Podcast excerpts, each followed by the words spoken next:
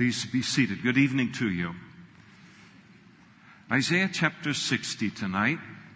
As we go through the Bible on Sunday nights, Genesis to Revelation, currently in the book of Isaiah. If you're with us tonight and you don't have a Bible, there are men coming up the aisles with Bibles, and if you wave to them, they'll put a Bible in your hand. It'll be marked to right where we're studying this evening. And if you don't own a Bible, make that Bible a gift from the Lord to you uh, tonight.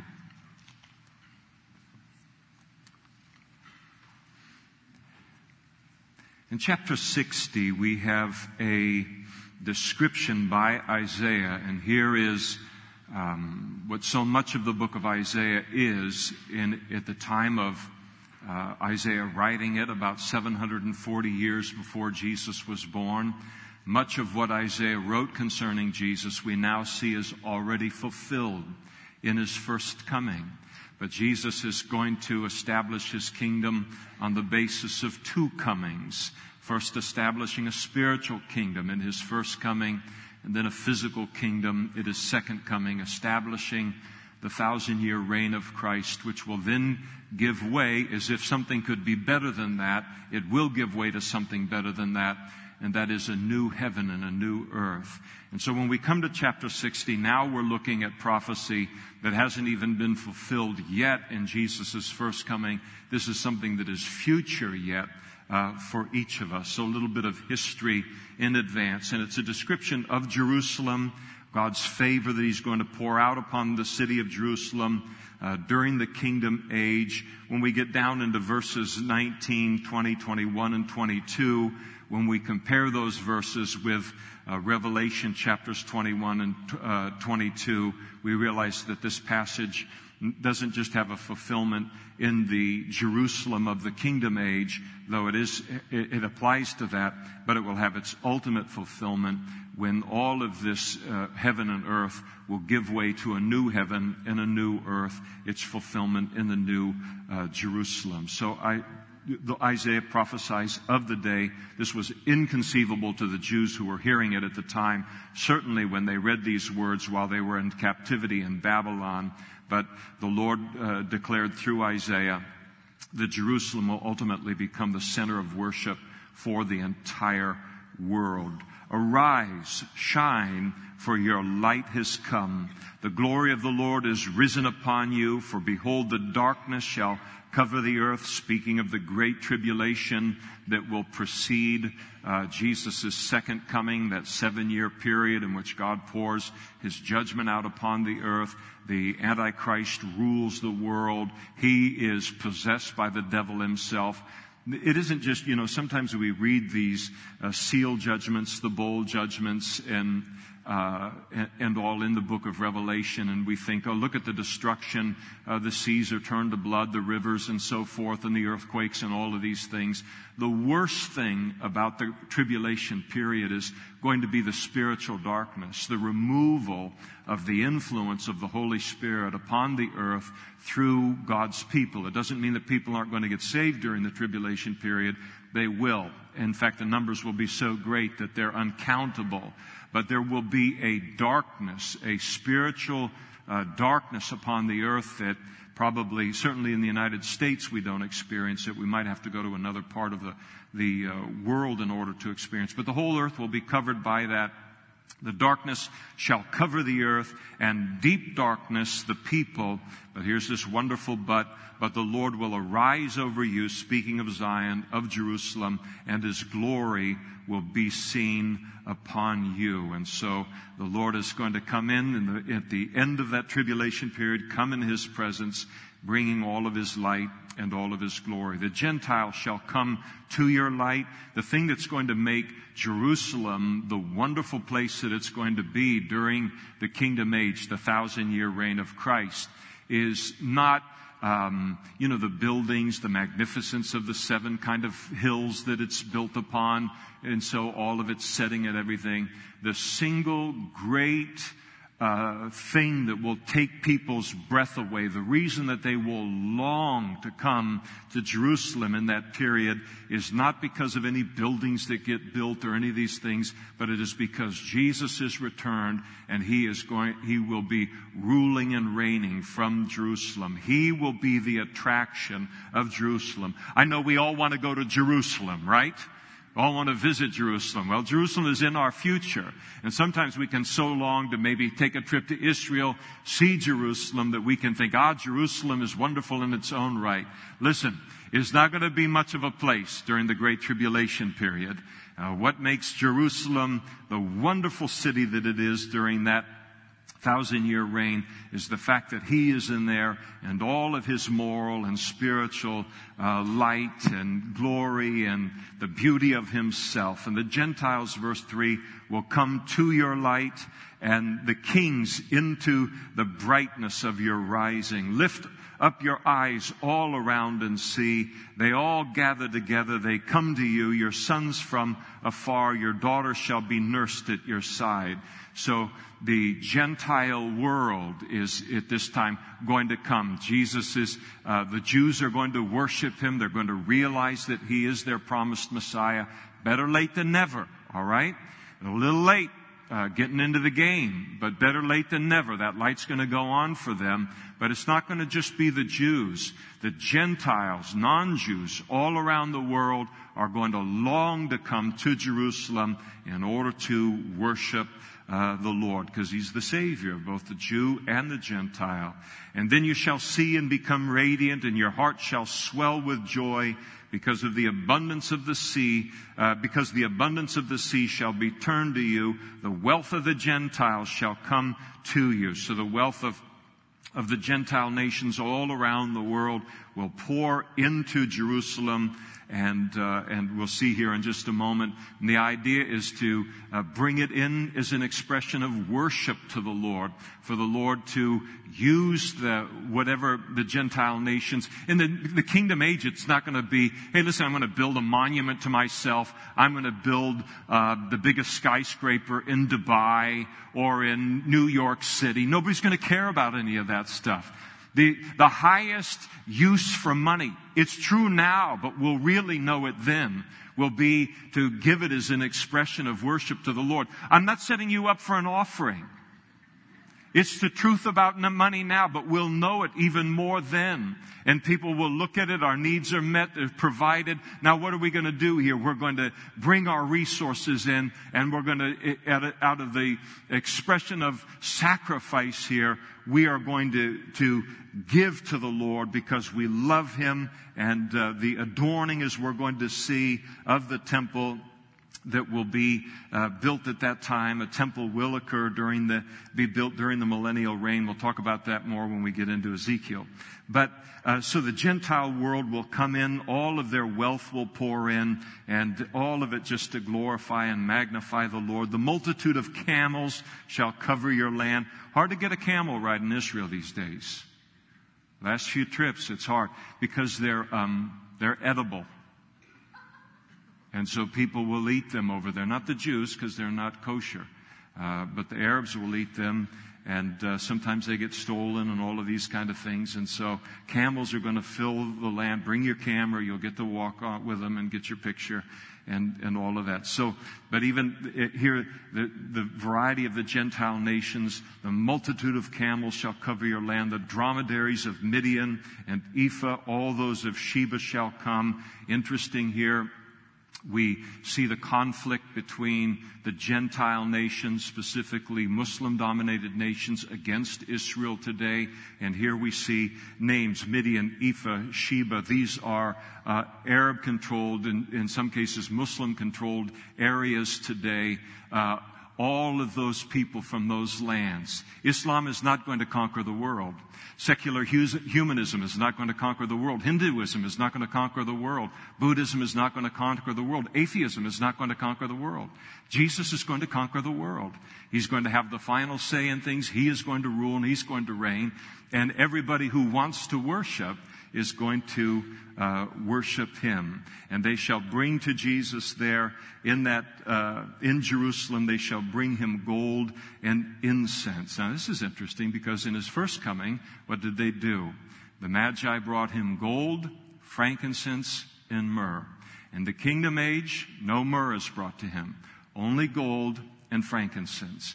Gold was a gift that was a gift for a king. That's why Jesus was brought gold, frankincense, and myrrh in his first coming. Gold was a gift that you gave to a king. It was an acknowledgement that he is a king. And then the frankincense was a, a uh, incense. It was a fragrance that was used by the priest, uniquely used by them, and a fragrance that only the priest could wear in the Old Testament. It spoke of the fact that Jesus came into the world not only to be a king, but to be a priest. And the book of Hebrews brings all of that out to us. But then he was given myrrh, and myrrh was heavily associated with death in those days. And so it spoke of the fact that Jesus had suffering in his future and he would die. So it was an appropriate gift to give him in his first coming. But when in his second coming, the gifts that come, they solely honor him and they celebrate him in the gold and the incense. They celebrate the fact that he is the king of the world, that he is the priest of the world, but no more uh, come to suffer. He suffered to die for our sins in his first coming. No more suffering and dying uh, again in his second coming. It's, wonder, it's wonderful how specific the word of God is, really, isn't it?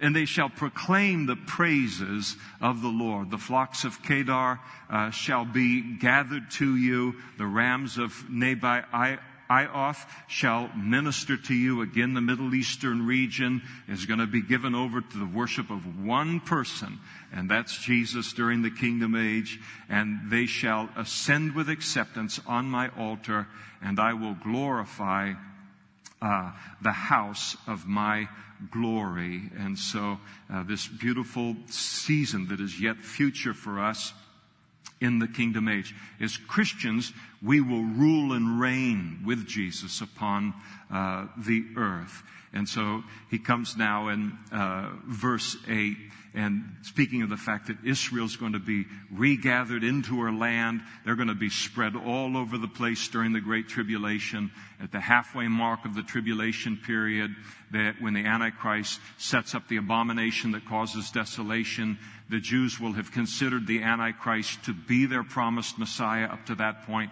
At that point, they'll realize we have been fooled. They will run for their lives, be scattered in all directions. The Antichrist will try to destroy them, and then following the Great Tribulation, they will be regathered back into uh, Israel and into Jerusalem. Those uh, who are these who fly like a cloud and like droves to their roosts? So at that time, they're I'm talking, I mean, it's poetic language, but we have planes now. They didn't have planes then.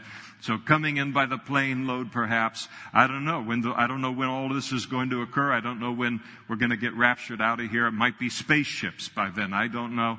I'm ready to go any minute, by the way uh, in the rapture. And surely the coastlands shall wait for me. The ships of Tarshish shall come to bring your sons from afar, their silver and their gold with them, to the name of the Lord your God and to the Holy One of Israel, because he glorified you. And so the Jews will come by boat, by air, by every way, and be brought back into the land. Again, at that point, they will recognize him as their Redeemer and, uh, and, and, again, as I said, better late than never.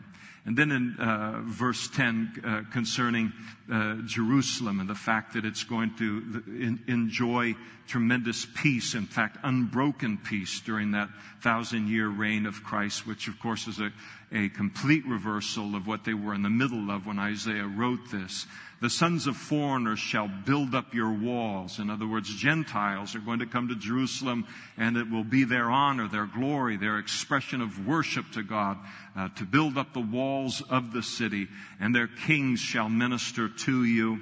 Uh, and speaking of the Jewish people there in the city, for in my wrath I struck you, but in my favor I have had mercy on you. Again, I don't understand. There's an entire section of the body of Christ. I love them. I'm glad they're going to be in heaven one day. I'm glad to know them as my brothers and my sisters, but they teach that uh, God is done with Israel today, that the church has taken the place of Israel. I don't know what they do with huge sections of the Old Testament and uh, passages like this about speaking about God's interest yet in the Jews. Yes, they have to be saved like every other person needs to be saved in the world. And they need to be saved by putting their faith in Christ. But God still has a purpose and a plan for them. Their coming to Him will bring Him a certain kind of glory. And uh, so he speaks about the fact, for in my wrath I struck you, but in my favor I've had mercy on you. Therefore your gates, speaking of Jerusalem, will be open continually. They'll never have to close the gates. Do you realize that in the kingdom age, a thousand year reign, um, if, if you work in the home security or uh, corporate security or computer security, you're out of job uh, at that time. But you will need a job at that time. This is all going to be about worshiping the Lord. So the city, the doors of the city will be kept open day and night simply because there'll be no threat to the city. The, Jerusalem and the whole world will be safe. Uh, Jesus will rule as necessary with a rod of iron to make, uh, make uh, sure of it. We're told in Psalm 2. And they shall not be shut day or night, that men may bring to you the wealth of the Gentiles and their kings in procession and for the nation and kingdom which will not serve you shall perish, and those nations shall be utterly ruined. And so any nation rising against Israel, rising up against Jerusalem, uh, and, and, in effect rising up against Jesus, uh, they will be defeated uh, by Jesus. The glory of Lebanon shall come to you. All of these nations that will bring their wealth uh, to uh, Jerusalem, continued description of it. The glory of Lebanon shall come to you. What is the glory of Lebanon? The cypress. They were known for their woods. The cypress wood, the pine, the box tree together to beautify the place uh, of my sanctuary. So the wood that was required for building whatever needed to be built will need to be built there in Jerusalem. And I will make the place of my feet glorious, and also the sons of those who afflicted you shall come bowing to you, and all those who despised you shall fall uh, prost, uh, prostrate. Got to get that right. At the soles of your feet, and they shall call you the city of the Lord, Zion of, uh, of the Holy One of Israel. And so all of Israel's former um, enemies, all of her current enemies today, will one day, everything's going to be turned around. They will come and come in peace, eager to worship the Jewish Messiah, but the Savior, uh, the, the Messiah who was born of the, uh, the lineage of the Jews, but as a Savior to the whole world. Everyone will be united together in their love for the Lord, their worship of the Lord, their acknowledgement of Him as the King of Kings and the Lord of Lords. And that's the best way to unite a world is around something that is, you gotta have something that is able to unify us that is greater than all the things that can divide us. And Christ is that something uh, for the human heart. And that's exactly what's going to happen. In verse 15, uh, Isaiah continues to speak about the complete reversal that all of this is going to be to the current conditions of those who were in Israel uh, at the time in which Isaiah was there. Whereas you have been forsaken and hated so that no one went through you, I will make you an eternal excellence, a joy of many generations. You shall drink the milk of Gentiles and the milk of the breasts of kings. And so, just as a baby um, owes its nourishment and, and, all to the giving of the mother in that way, so too uh, the king's people in power of wealth, they will be eager to give their wealth for the adorning of the city of Jerusalem because again of their love for Christ. And you shall know that I, the Lord, am your Savior and your Redeemer, the mighty one of Jacob. And so here is the reason for the love of Jerusalem, not just because of uh, it being a beautiful city, where it's located and so forth, but because it is the site, it is the location where Jesus, as our Savior, as our Redeemer, uh, will rule. Instead of bronze, I will bring gold. Instead of iron, I will bring silver. Instead of wood, bronze. And instead of stones, iron. And I will also make your officers peace and your magistrates righteousness. Violence shall no longer be heard in your land. Violence shall no longer be heard in your land. Violence shall no longer be heard in your land. I just can't believe that this could be true one day.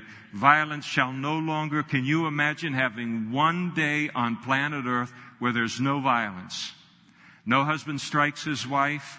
Nobody shoots a stranger down in the street. Nobody robs anyone. Imagine if we could feel that for one day or wake up in the morning and know today I, it is impossible for me to be a victim of an act of violence. For peace, for us to be that sure of peace, and yet that's not going to mark but a single day of the kingdom age. That will mark the entire uh, thousand years. And so, the beauty of, of it, the, of, of the uh, of the age, of the city, of the whole world, indeed, in this regard, uh, because of these other characteristics as well. Neither wasting nor destruction within your borders, but you shall call your walls salvation and your gates praise. And so there's a link through those verses 17 and 18. He makes mention of peace and righteousness and salvation and praise. That's all that will be known in the world is peace and righteousness and salvation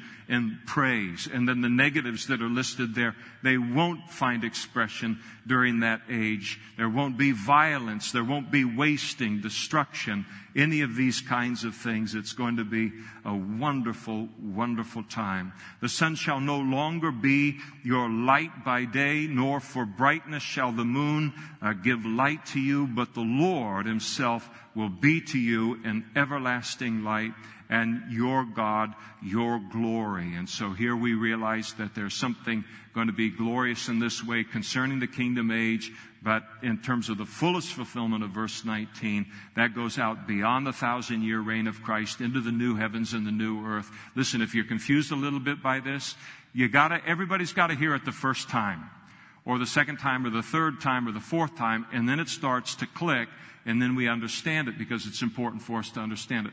Plus, I have a gift to confuse. And so, what good would I do if I didn't confuse you a little bit? So, but we do know from the book of Revelation that when God creates a new heaven and a new earth, the Bible teaches that all of this creation that is touched by the sin of Adam and Eve, it's going to melt with a fervent heat. It's going to be destroyed. The whole atomic structure is just going to dissolve and give way to something altogether brand new. And we're told that Jesus himself will be the light of the new Jerusalem. I don't know a lot about it, except that whatever that light is, he is going to radiate everything and, uh, and we see a glimpse of that, Isaiah looking at it 740 years before Christ. And uh, we'll, well, we'll see. When we all get there, we can say, oh, that's what it was. So it was a good thing you didn't speculate, Damien, because you would have been way off. Your sun shall no longer go down, nor shall your moon withdraw itself for the Lord will be your everlasting light, and the days of your mourning shall be ended. How wonderful that will be for the whole world, for the Jewish people. Also, your people shall be righteous, and everyone is going to be righteous during the kingdom age, and uh, they shall inherit the land forever, the branch of my planting, the work of my hands, that I may be glorified. A little one shall become a thousand, and a small one a strong nation. I, the Lord, will hasten it in its time. And so the entire age, everyone's going to be marked by uh, righteousness, righteous living, but then they are also uh, the everybody's lives are going to be marked by uh, great blessings from the Lord. It's going to be wonderful. And as a Christian, uh, if you're a Christian, you've got reservations for all of that. In chapter 61, we, as we looked at this morning, we made the first three vo- verses the focus of our study this morning, and so I'll refer you to that for a more in-depth uh, handling of the passage. But the first three verses speak of the Spirit that would be upon the coming Messiah. Again, this was pro- spoken prophetically of the Messiah who was to come 740 years before Jesus was born. We know that this passage applies to Jesus because early in his ministry, almost at the very beginning of his public ministry, following his water baptism by John the Baptist at the Jordan River, he makes his way up to into his hometown in the city of Nazareth and as was his custom, he went to the synagogue. He was, he did not forsake the assembling together of the saints. You think, why is Jesus going to church? What can they tell him? You know what? How, how can he have deeper relationship with the Father than he already has? Well, he did it as an example for us. And so, and to fulfill the Father's purposes. So he's in there, and this was the case in a synagogue in those days, but even to this day. There's a section of the service in a synagogue given over to the reading of the scriptures. And typically it's a systematic reading through the course of the year uh, through a significant part of the Old Testament. And so on this Sunday, this gets read, or Saturday, oh boy. On this Saturday, this gets read, and then the next Saturday, this gets read, and so forth. And typically they would hand you the scroll, it would be set to a particular passage. Luke tells us in his account of this in Jesus' life, they hand him the scrolls, but he doesn't read the next passage. It says he found this passage, and then he read this passage out loud, and he declared to them, this day, this scripture is fulfilled in your hearing and before your eyes. And so we know that this refers, we everybody knew that it referred to the coming Messiah, but we know that it is fulfilled in Jesus himself. The Spirit of the Lord God is upon me. The uh, Messiah declares. We remember when Jesus was water baptized by John the Baptist to begin his public ministry, what happened?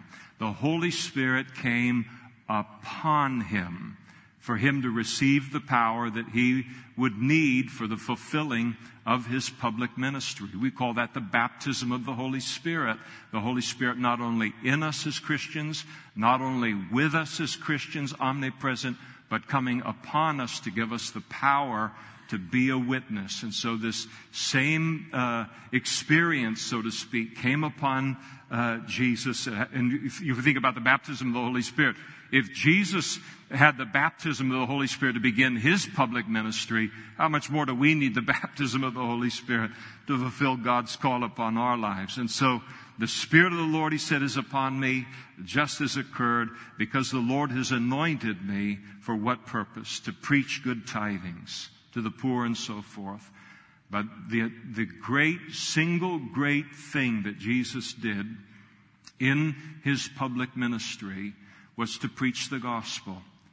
The fact that, uh, that as, as we saw this morning where Paul wrote about it in 1 Corinthians chapter 15, how that Jesus died on the cross for our sins according to the scriptures, that he was buried and he rose again on the third day according to the scriptures. He came into human history not to raise the dead, uh, not to heal, not to give sight to the blind, not supremely uh, to cleanse the leper, as wonderful as all of these things were. If he did all of those things and he did not provide us with a victory over sin and over death, what good would it have been? It would have been like a, a bit of a, a highlight in human history but what difference would it make? It would have been fun to be alive and watch him raise somebody from the dead. Now, the greatest thing he came into the world to do was to die for our sins, be buried, rise again on the third day, and pay the price that was required in order for us to receive the forgiveness of sins. To pay the price for the penalty of our sins that we could never pay. And so he came into the world to preach the gospel that men and women and children can be saved by putting their faith in him, in his victory, in his death, his, his death, his burial, and his resurrection. The power of the gospel, uh, the good news that it is, the great news that it is.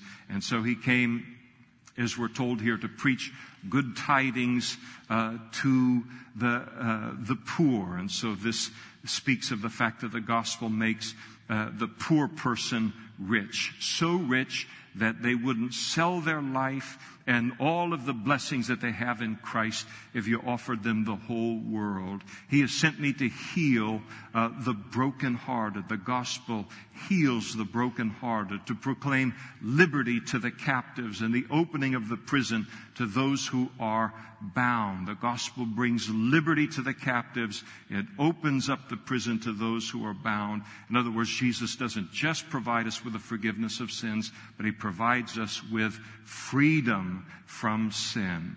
To proclaim the acceptable year uh, of the Lord, the gospel lets people know that this is the acceptable year of the Lord, that we can be saved. You know, it's kind of a funny thing. You're ra- raised in the United States of America, as most of us were. So we have this Judeo Christian ethic, we have a biblical foundation in our nation, and um, even though it's waning in the last three, four generations of people, for the most part, you couldn't live in the United States of America for any real length of time without somebody preaching the gospel to you uh, sharing with you that you needed to be saved and that this is the way to be saved. And so we hear about salvation, salvation, salvation, salvation, salvation. And pretty soon people think, oh, here come these Christians. They're going to put my arm around my back and they're going to force me to try and get saved and they're going to talk with me about it. And there's a dangerous loss of awe related to this that occurs. It's one of, there's the blessings of being raised in a, in a nation that has a Christian uh, heritage, but there's a curse to it too. And that people lose their sense of awe over the fact that I can be saved. You go to a part of a world where people are dying under the weight of their guilt, the bondage of their sin, and you preach the gospel to them and they come in droves. They can't believe that God would save them, that there is this thing called salvation. And we have to fight it in this culture.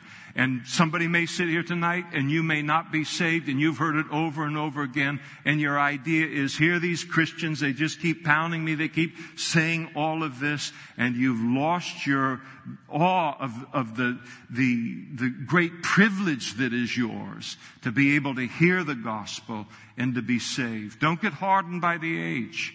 Don't get hardened by the history of this nation. It is a tremendous season in human history that we live in, the acceptable year of the Lord.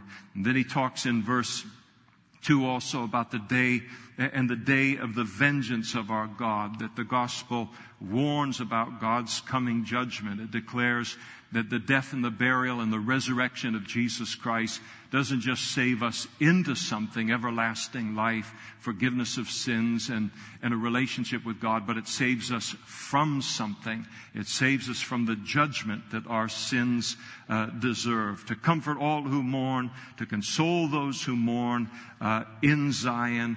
It's a comfort for those who mourn this gospel, and to give them beauty for ashes the oil of joy for mourning, the garment of praise for the spirit of heaviness. And so this gospel, it gives, brings a joy into our lives, a hope into our lives that we wouldn't otherwise possess and they shall be called trees of righteousness, the planting of the Lord, that he may be glorified. And so, again, as we saw this morning, this gospel allows us not only to be saved, but our, for our roots to be able to go deep down into what is righteous, what is true, what is holy, and then to have our lives transformed as a result of it. What would you do without the Bible? You know, you got how many Uh, don't raise your hand. How many kids today, how many people are, are, they call them ADD or ADHD or LSMFP or T or what? That was a different thing, wasn't it? That was Lucky Strikes.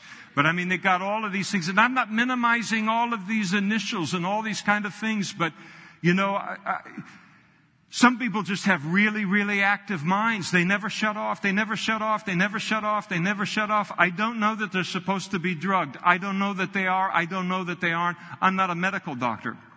All I know is that where in the world do you take your mind on planet Earth if it won't shut down, if you can't park at someplace holy, if you can't park at someplace safe, some place where the greatness of the activity of your mind doesn't even have to be a great mind. It just is an active mind gets to spend its day and its night exploring what is virtuous, what is good, what is beautiful, what is of God. And it's the gospel that allows a person to go from their mind and their life and their roots of every kind being tapped into darkness with no alternative. And Jesus came into the world to give us an alternative. And as our heart, our mind, our soul, and our strength is not only given to the love of the Lord, but then to go deep into the things of Him. Oh, what a life it is that comes out of that. And what happens is we end up as one of these trees of righteousness, and that tree of righteousness ends up being something that brings God glory, where they say, listen, I knew Kyle before he was saved, and I know what he is now and what he was before brought no glory to God. But I think he brings a little glory to God now, at least by comparison. And that's what happens with this. It's a wonder. All of it's found in this glorious gospel. Well, you're going to get me preaching again on all of this because I live. All of this is my daily portion. This is a part of my history and yours too. And it excites me to read it and to see it again. And then in verse 10, the uh, Lord now with Isaiah uh, speaks of the future glory of uh, Israel again during the kingdom age. And so he broadens out from Jerusalem to Israel as a whole, and they shall rebuild the old ruins. And, uh, and they shall raise up the former desolations. They shall repair the ruined cities, the desolations of many generations. Remember, as you read the book of Revelation and you read about the, uh, the, the seal judgments and the bowl judgments and all of these judgments that are being poured out upon uh, the earth, and then there's going to be a great earthquake at the time in which, at the three and a half year point, where uh, the uh, uh, Elijah and then one other witness with him is there witnessing to the Jews and so forth. An earthquake occurs upon the city, is virtually leveled. So the Jerusalem we see today is not going to be the Jerusalem that's going to be there at the end of the Great Tribulation period. It's going to be a ruin. Israel is going to be a ruin. In fact, the Battle of Armageddon is going to be fought right in the middle of Israel. It's like the central valley of Israel, the Jordan Valley. And there's a great army of 200 million that it's going to come out of the east, out of Asia. The Antichrist is going to bring his very formidable military out of Europe. There is a great army that's going to come out of North Africa who is at this point fed up with the Antichrist and rebelling against him all three of those armies are going to come into that uh, valley of Megiddo, the Jezreel valley, intent upon wiping each other out. But when Jesus comes from heaven at that moment, at his second coming, they will turn from their hatred of one another. There's only one they hate more than each other, and that is Jesus himself.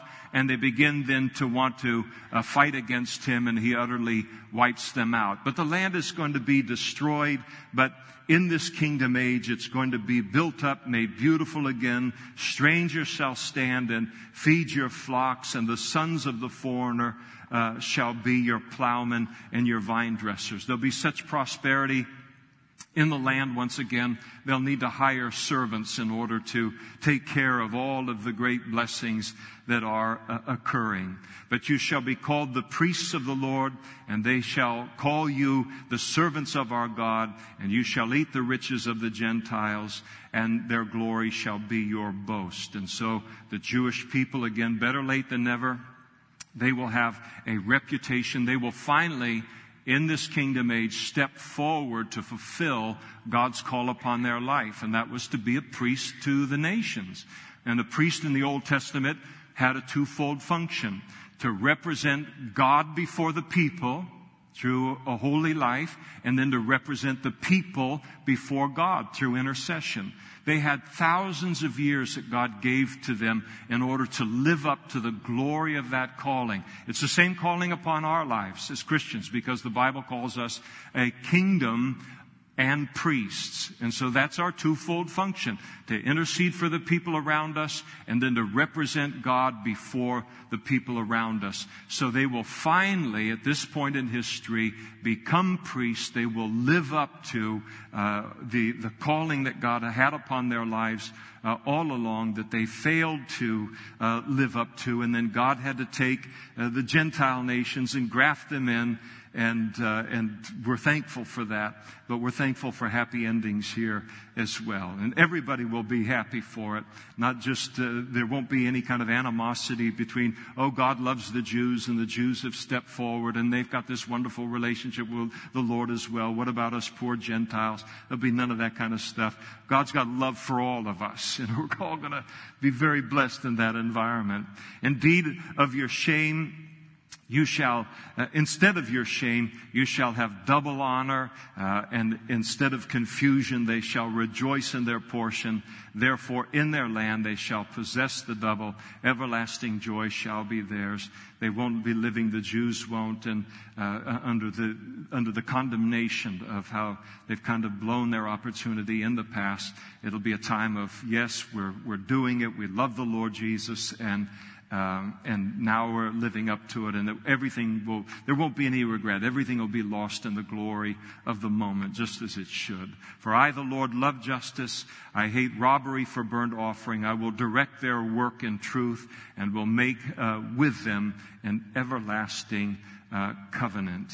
And their descendants shall be known among the Gentiles and their offspring among the people. All who see them shall acknowledge them that they are the posterity whom the Lord has blessed. And so here we are as Gentiles grafted into the tree. And then as Paul wrote to the Romans and said, you know, how much more will the glory be when the Jews come and they actually fulfill their role in human history and, uh, and so don't boast in, uh, you know, boast in the fact that you aren't the root as Gentile Christians. They're the root. We uh, um, uh, owe an awful lot to them, uh, the Jews, as a result of uh, the Hebrew scriptures, as a result of providing us with a Messiah, their bloodline, and so forth. And so everybody will be excited about how all of it turns out. I will greatly rejoice in the Lord. Here's Isaiah. He, is he's hearing all of this about the future, things all around him are just completely dismal. He is a righteous man in the middle of a people who are supposed to be righteous, and yet they're being wicked. Judgment is coming. He sees it. It is so hard sometimes to be a Christian. You see the trouble coming way before everybody else sees it coming. You see it before the backslidden Christian sees it coming. You certainly see it before the world sees it coming. And so it's a very hard thing. Opened eyes are hard things to live with in this world. We get stuff that the world can't get. And we get stuff way ahead of people because of the Holy Spirit inside of us and our knowledge of the scripture. But here is this where Isaiah is told of this wonderful history for the Jews, for Israel, for Jerusalem. All of it just excites him so much. And uh, he heads into this praise and his pray, the praise not only represents his own heart, but it represents the, the heart of all of God's people at this great news that this, all of this has a happy ending. I will greatly rejoice in the Lord. My soul shall be joyful uh, in my God. Uh, for, that's a reason word, He has clothed me with the garments of salvation. He has covered me with the robe of righteousness as a bridegroom decks himself with ornaments and as a bride adorns herself with jewels. And so salvation will be, everyone is going to be, the, uh, the, well, I shouldn't put it that way, but salva- they'll be clothed with garments of salvation, and salvation will be the norm. People can rebel against God during that age. Salvation will be the norm. Righteousness will be the norm, and uh, people will be decked in salvation and in righteousness, and it will make people so beautiful morally, spiritually, that the only thing comparable to it, as Isaiah thinks about it, is the beauty of uh, and the handsomeness of a bride and a groom on their wedding day, adorned with all of the ornaments and her with her jewels. For as the earth brings forth its bud, As the garden causes the things that are sown to it to spring, so the Lord shall cause righteousness and praise to spring forth, behold, uh, before all of the nations. Imagine that worldwide uninterruptedness, all righteousness, and all praise, uh, all day and all night. It's going to be something. And that's just the kingdom age. That's not the new heaven and the new earth. I'm not putting it down, but listen, it gets even better after that. Now, in uh, chapter 62, God continues to speak about his plans, blessed plans, uh, for Jerusalem. For Zion's sake, I will not hold my peace, and for Jerusalem's sake, I will not rest until her righteousness goes forth as brightness and her salvation as a lamp that burns. The Gentiles shall see your righteousness and all the kings your glory. And so Jerusalem will become the place from which righteousness shines out into the whole world. You shall be called by a new uh, name, which the mouth of the Lord will name. You shall also be a crown of glory in the hand of the Lord and a royal diadem in the hand of your God. You shall no longer be termed forsaken. And that's what uh, Jerusalem was at this time. God was having to forsake her because of her sin nor shall your land be called anymore be termed desolate. And it was becoming desolate because of their sin. He says, in this season, the kingdom age, you shall be known as Hephzibah. So nobody, I haven't dedicated a little girl yet called Hephzibah, but uh, maybe that's coming. It's a beautiful name though. It means my delight is in her. God says, I'm going to rename you. My delight is in her. He wasn't delighted with him at the moment, but he said, that's going to change one day. And I'm going to rename your land Beulah, which means married. And this speaks of how committed God uh, will, will be uh, to, to Jerusalem and to Israel in that age. For the, light, the Lord delights in you, and your land shall be married. For as a young man marries a virgin, so shall your sons marry you. And as the bridegroom rejoices over the bride, so shall your God rejoice over you. He then goes on to speak about uh, the watchmen. I have set watchmen on your walls, O Jerusalem, and they shall never hold their peace day or night. Uh, you shall, you who make mention of the Lord, do not uh, keep silent and give him no rest until he establishes, until he makes Jerusalem a praise in all of the earth. Now, when he talks about the watchmen here in this passage, He's not talking about uh, military men. Typically, a watchman in that age was some kind of a military guard that would be on the wall. These watchmen that he's talking about here are speaking of intercessors, spiritual watchmen that God is encouraging here to keep on interceding. God has given these amazing prophecies to Isaiah, uh, to the Jews, to us in the Old Testament, and now he calls upon these spiritual watchmen, encourages them now to keep on interceding for the fulfillment of these promises until they come to pass. Now, that's a funny thing, isn't it? Now, why would God make a promise and then establish intercessors to call on him, and it's a wonderful phrase here in verse 7 for prayer, and give him no rest till he establishes. It's a great way to think of, of prayer. I'm not going to give him any rest. He'd given them the promises. He's going to keep his promise. So why would he raise up intercessors to pray to him to keep the promise? Was it because he was going to forget that he had made the promise and then forget to fulfill the promise? That can't be the reason why. He wanted the intercessors to rise up and continue to pray for, for, the fulfillment of the promise because they were the ones who needed to remember that the promise was going to come. When God calls on it, so we should never, there's no need to take a, a trial that I'm in or a situation that I'm in and I find three promises of God in His Word that deal with this situation. Those are my promises. This is yea and amen. This is what's going to have the final say in my situation. That's great. We hold on to that. But, there, but as we pray and we say, now Lord, I pray that this, what you've declared in your word, will come to pass here. I pray that you do exactly what you've promised here in, in doing that. It reminds us of, of the fact that the promise is coming. God knows He's going to keep the promise. I have trouble remembering the promises and that He's going to keep the promises. And prayer is a way of keeping us reminded of that fact. It's coming. The answer is coming. And God said, you keep asking me, you keep interceding me, you keep ransacking heaven through prayer until I fulfill this promise for you. But it's coming. But don't pray for my sake because you think I've got a bad memory. You pray because you need to stay encouraged between the time you discovered the promise and the fulfillment of the promise. The old saying is that prayer changes things. And the, and the joke is, it does change things. But the first things it changes is us. And it needs to do that. And so that's what God is talking about here. He says, have the intercessors keep praying and keep praying and keep praying until it happens because it is going to happen. Beautiful passage. And the Lord has sworn by his right hand and by the arm of his strength, surely I will no longer give your grain as food to your enemies, and the sons of the foreigner shall not drink your new wine. I'm not going to allow you to be conquered and all of these things to be stripped away from you, as was happening at the time of Isaiah.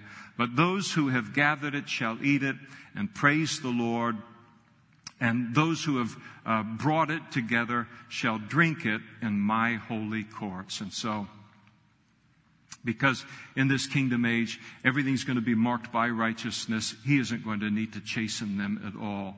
Go through, go through the gates, prepare the way for the people, build up, build up the highway, take up the, out the stones, lift up the banner for the peoples. And so here is beautiful. Isaiah is speaking this again. How many years before Christ?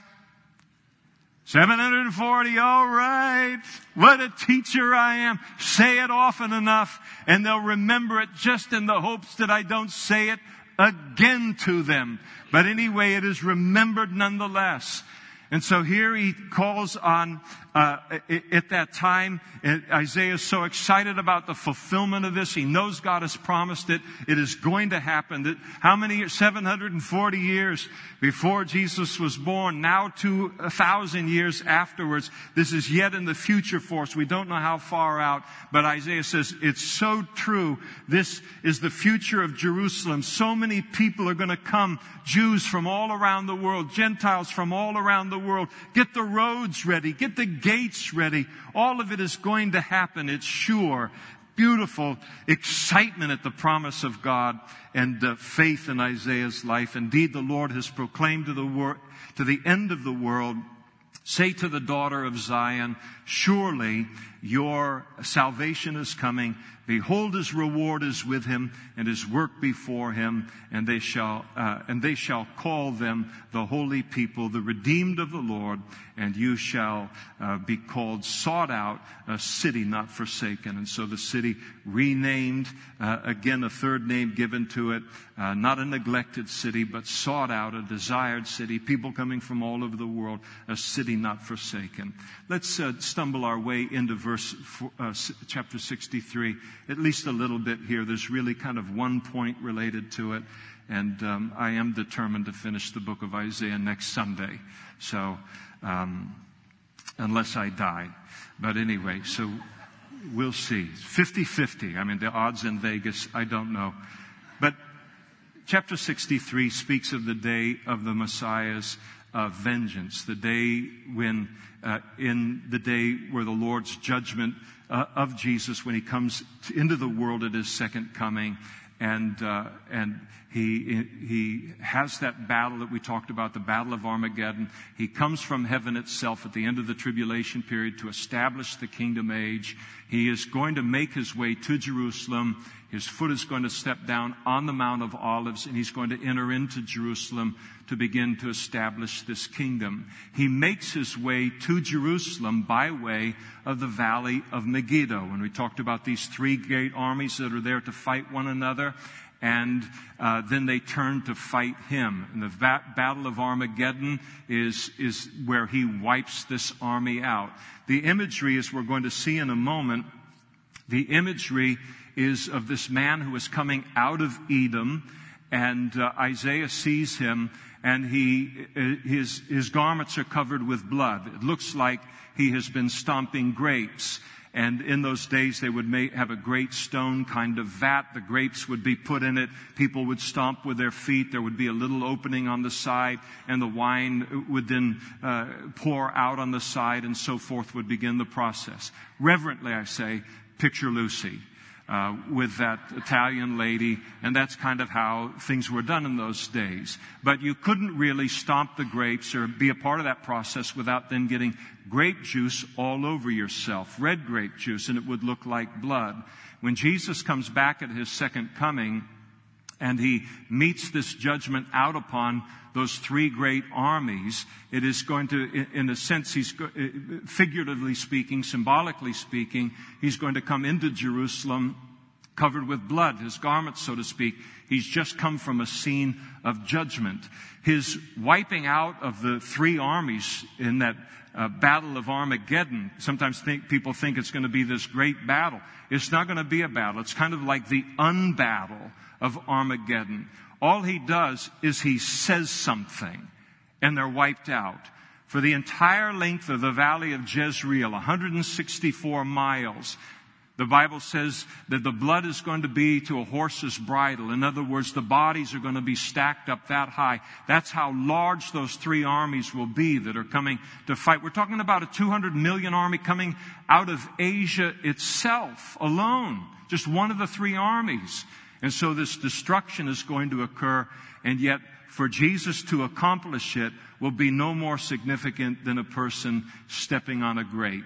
It is not much of a battle at all. But the battle is required in order to put an end to rebellion against God, against His Word, in order to establish the glory of what we've just read in these other chapters.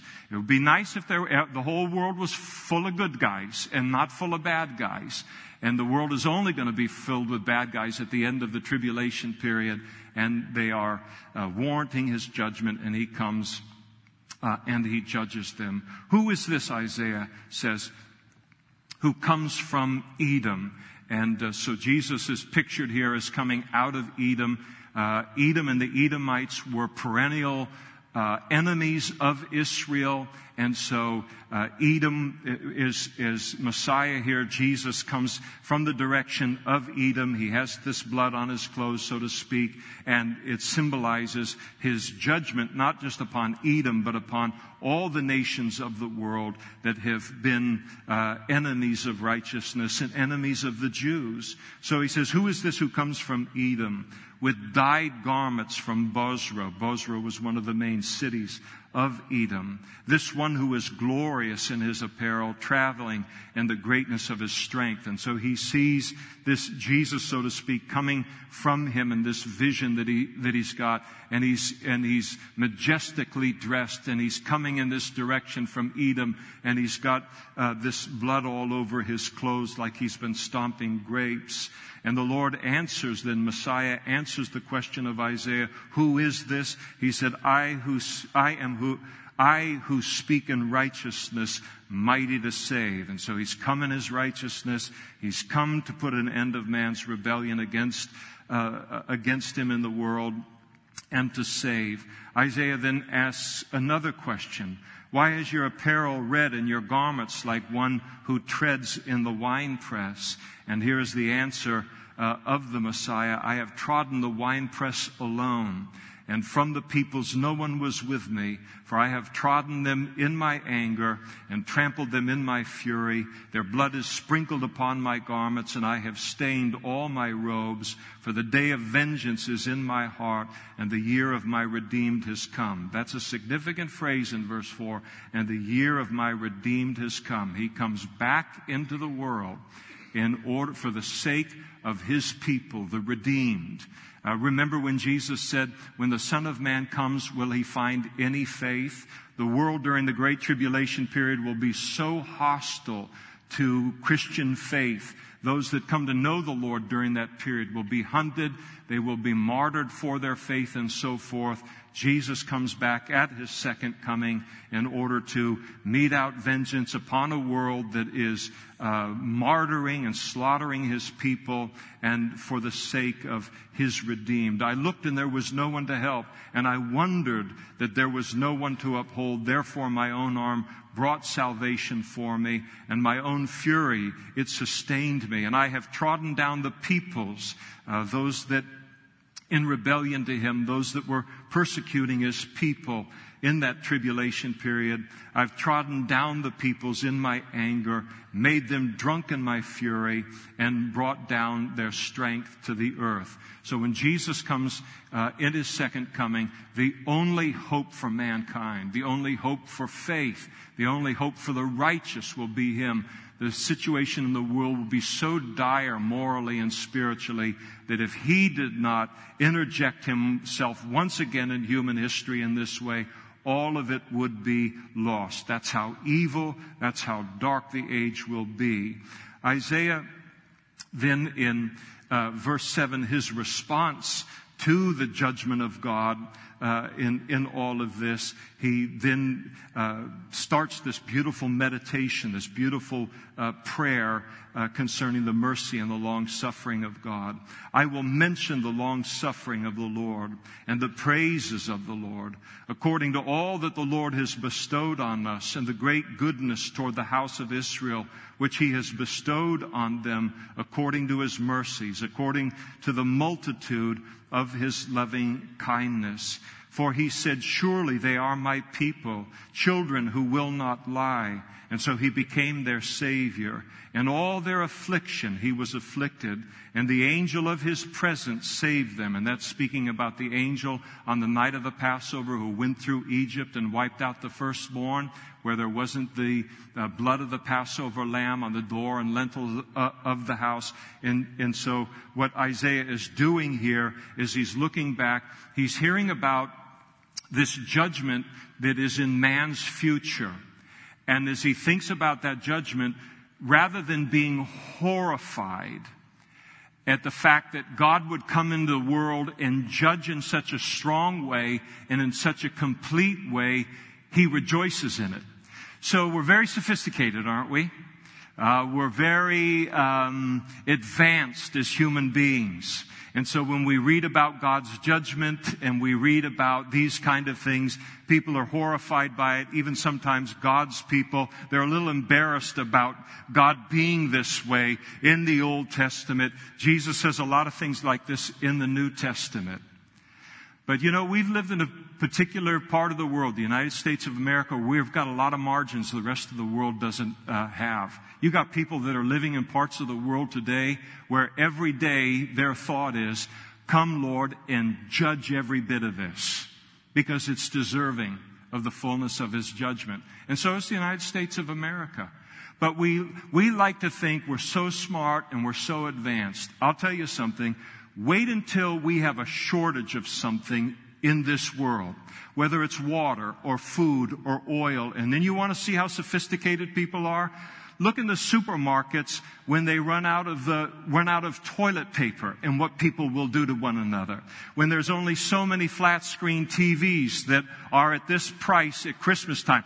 At Christmas time, riots break out and they beat each other up in order to get the television at that at that price. Never believe that we are any bit different than our predecessors in history. We just haven't been pushed to a place where all of that ugliness of the fall of Adam and Eve comes out. It is all there. And it, and, and with enough provocation, wrong place, wrong time, wrong environment, evil permeating the world, this world can become a terrible place to live overnight and become a place where the only thinking uh, that the, the prayer of any thinking person will be, God, come into it and bring your righteous judgment and put an end to it. Now, a guy like this says this, they say, all right, that's the preacher up there. He gets worked up. You gotta relax with him a little bit. This happens to him once in a while. Take the other 80% of the sermon, go home, but forget this. No. I stand by all of it. And again, we look at things where we are able to see things ahead of time. We, we know what's in us. We know that it's only a miracle of God that we aren't still walking in the fullness of our flesh and more than a full liability in human history. We know what we're capable of. And we know what people are capable of as a result. I'm just telling you that all of this nonsense, all of this pseudo sophistication, it is garbage. And things can turn so quickly in this world that this world can become something where the thought of God's judgment will not be something that we get horrified about and we want to cover our ears and we want to make apologies for God. It'll be our only hope in human history before all goodness is wiped out and all of God's people are destroyed. That's the world we live in, right under the veneer of the prosperity that once that's taken away, things get messy. Just look around the world where it is taken away. It is, it is the law of the jungle. It is dog eat dog, and we are no different. So to me, when I read these kind of passages, I'm not ashamed of God. I'm not afraid. I know in my own heart, and I know related to the world that I live in, that, where it can go and where it is going to go and where His judgment is going to be the best news a person can hear. And Isaiah, interestingly enough, knows it too. Because when he hears about it, far from cringing over it, Far from it being a front to him, he celebrates it. And what he's doing here in this passage is he is remembering where it required God's judgment and God's righteous wrath upon Egypt in order to secure the release of his people from Egypt. In other words, Isaiah says, in our own history as the Jewish people, you needed to be this in order to get us out of Egypt. And so he sees all of it. This is not something new that God is or something new that God does. He does it as he's required to. Breaks his heart. He's a father. He's created every single one of us, the scummiest one of us, the most sin dominated, addicted person in this world. He is their creator and he loves them breaks his heart to have to do this. But if he's forced to do it, he will do it. And he will be forced to do it.